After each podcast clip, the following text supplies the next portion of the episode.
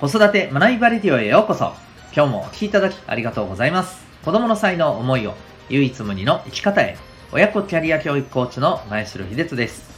指紋プロファイル、各種心理学、絵本講座、塾講師の経験を取り入れたオーダーメイドのコーチングで、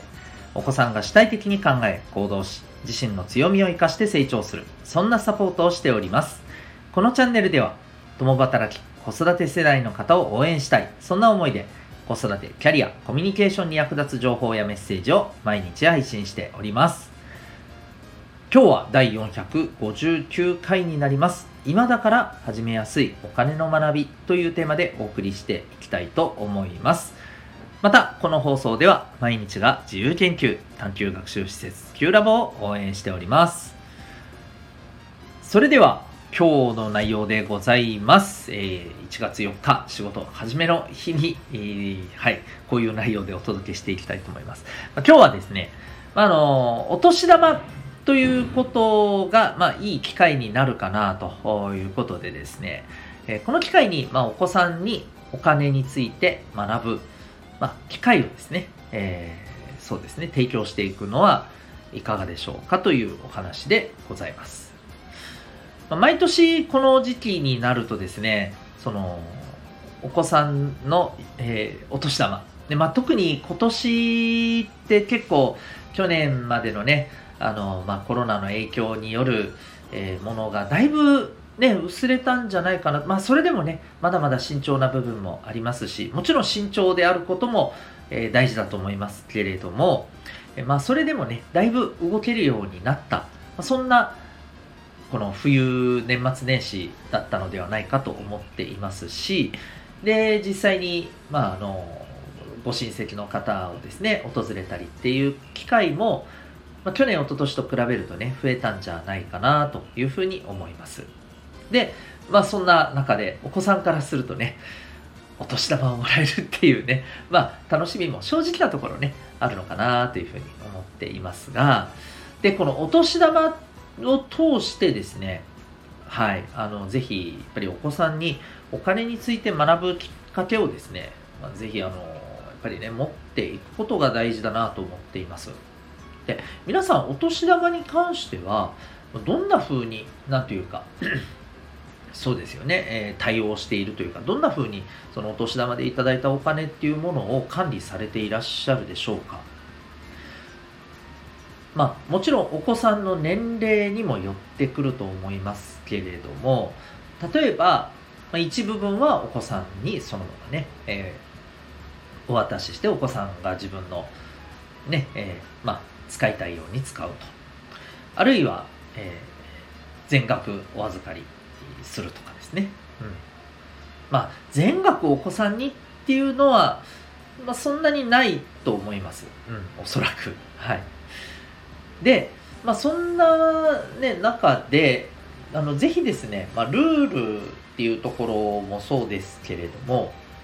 えー、やっぱりお子さんにですね、このお年玉の、まあ、使い方というか、使い道というか、ここをですね、まあ、きちんと、なんかなんとなく預かって、ね、なんとなくいくらかをあげてっていうことではなくて、えーまあ、しっかりと確認することが大事なのかなというふうにね、思っています。はい。例えば、そのお子さんがですね、えー、お年玉でいただいたお金のうち、まあ、いくらかをこういうふうに使いたいと。それをね、きちんと考えて、で、もちろん、あの、まあ、何のためにそれをね、その、え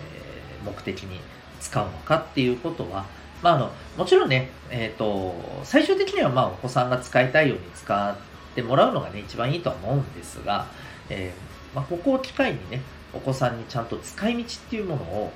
自分なりにしっかりと考えてもらう機会をね、うん、あの作らせるためにも、まあ、何のために使うのかっていうことをきちんと、まあ、大げさに言うとプレゼンテーションさせるっていうことをやってみるのがね僕はすごくおすすめだと思います。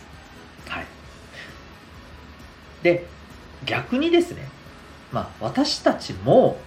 何のために、じゃあ、このお年玉の、えー、いくらかも預かるのは、これ何のためにこのお金はじゃあ、えー、取っておくのかということを、やはりこれもきちんとね、お子さんと確認することが重要だと思います。でもちろんこれはですね、えー、それぞれのご家庭のご事情もあると思いますので、うんえー、もちろんあのここは えっと、お子さんにね、えーまあ、きちんと誠実に伝えた上で、まあ、例えばお家のことに必要なお金として使うのであれば、まあ、そこもちゃんとね確認をすることが重要だと思います。何にせよですね、えー、やっぱりこのお金に関してえっとねまあなかなかこう話しづらい部分もあるのは、まあ、事実だと思いますけれどもでもこういったことがですねやっぱりこう根底にあってこういったまあ何て言うのかな感覚や考え方というか、まあ、お子さんはねお家のお金のことにはね、まあ、あまり触れさせるべきではないと。もちろんこれはねお子さんに心配をかけまいと余計な心配をかけまいということで、えー、やってることがあるのは事実だと思いますがかといってじゃあ全部が全部をねあのねベールに包む必要は僕はないと思っているんですよ。うん、確かにね本当にあのー、しんどいなと思うところはですね、えー、これは見せるとね、なんかいろいろと子供がしんどくなるなというふうに感じるところはね、もちろん隠しておいてもいいのかもしれませんが、うん、中にはね、もしかしたらこの、なんていうのかな、逆に私たち自身も、えこういうふうにね、お金を使ってるんだっていうことを、まあ、ある意味堂々とお子さんに伝えられるようなね、使い方をしてるかどうかっていうことを自戒する意味でもですね、やっぱり僕はきちんとね、そこはあの話していくべきだと思うんですよ。うんまあ、もちろん私たちが日々何を買ってるかとかいうことまでね、逐一言う必要はもちろんないと思います。逆に言うと、これを逐一お子さんから全部ね、1から10まで聞くこともまた違うんじゃないかなと思いますけれども、えー、まあお金ってやっぱり何て言うのかな、ただでもらってるわけじゃないですし、えー、特にこの今回のお年玉っていうところで言うとですね、やっぱりあげる側としてはですよ、そのお子さんに対して、ね、いろんな思いを持ってお渡ししてると思うんですよね。うん。まあもちろんね、慣習だからっていうところはあると思いますけど、大前提として。でもね、ただただ入って渡してるわけではなくて、やっぱりそこには何らかの気持ちが込め込められていると思うんですよ。だからこそお子さんにはそのこともしっかりと受け止めた上で使い方を考えてほしいし、えー、そんな思いで、えー、いただいたお年玉をこういう目的に向けて、えー、預かりますということもやっぱり知っておくことってある意味当たり前じゃないのって思ったりするんですよね。うん、ですので、ねえー、これをまあ通してもちろんね、お子さんも、うん、まあもしかしたら、そのことを通して、あ、お家って今、お金の状況ってどんなだろうなって考えるかもしれないし、まあもしかするとね、それでお家のことにすごく気を使うようになる部分もあるかもしれません。でも、まあ、の、極端な話ですよ。うん。そうなったとして、これもお子さんにとっては、ま今後ね、社会に出る上で、大事な学びだと思うんですよ。うん。確かにね、知らずにね、思いっきり心配せずに自分のね、行きたい方向に向けて頑張るっていうのは、あの、いいかもしれない。でも、ちょっと考えてみてほしいんですけど、知らないまま、ね、いろんな人に、だって子供ってやっぱりいろんなことに支えられて